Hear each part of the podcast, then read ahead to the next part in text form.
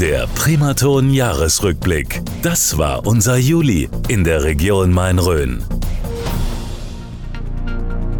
Dieser Song sorgt im Juli für hitzige Diskussionen. Ich hab einen Puff und meine Puffmama heißt Laila. Sie ist geiler.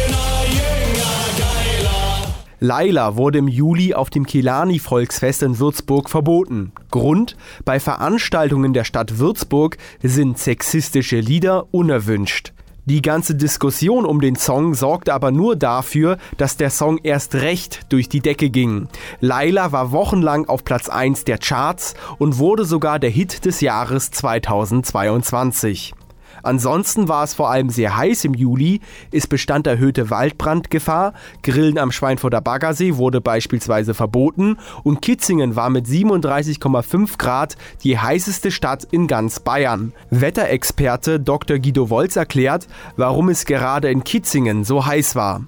Kitzingen ist natürlich auch relativ niedrig gelegen und äh, das begünstigt dann natürlich auch, äh, dass dann auch die Chancen sind, dass da die höchsten Temperaturen auch erreicht und gemessen werden. Wenn man das im Vergleich nimmt zum übrigen Bayern, das ja auch durch seine Topografie äh, ja gerade hier in Südbayern zum Beispiel doch äh, deutlich höher liegt. Einen mysteriösen Fund gab es dann in Bad Kissingen. Dort wurden bei Bauarbeiten in einer Scheune ein menschliches Skelett gefunden. Der Todeszeitpunkt lag wahrscheinlich 30 bis 40 Jahre zurück und derzeit ermittelt nach wie vor die Kriminalpolizei Schweinfurt. Und dann fiel im Juli das Urteil im Fall des Würzburger Messerangriffs. 13 Monate nach der Messerattacke vom 25. Juni 2021 wurde am 26.07. das Urteil verkündet.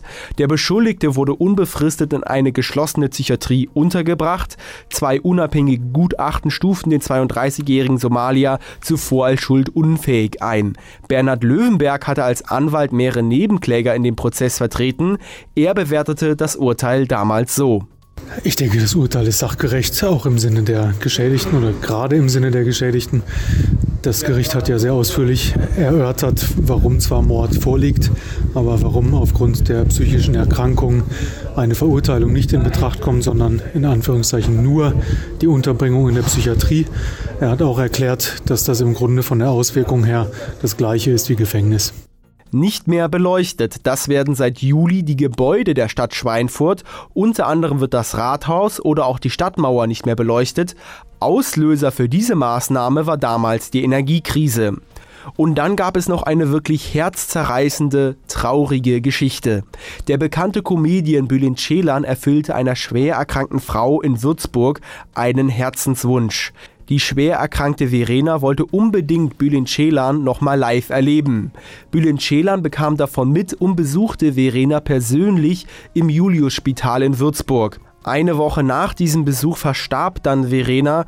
Klar, das ist natürlich unheimlich traurig. Das Schöne an dieser Geschichte ist aber trotzdem, dass hier einem Menschen der letzte Herzenswunsch erfüllt wurde. Der Primaton Jahresrückblick. Das ist in der Region Main-Rhön passiert.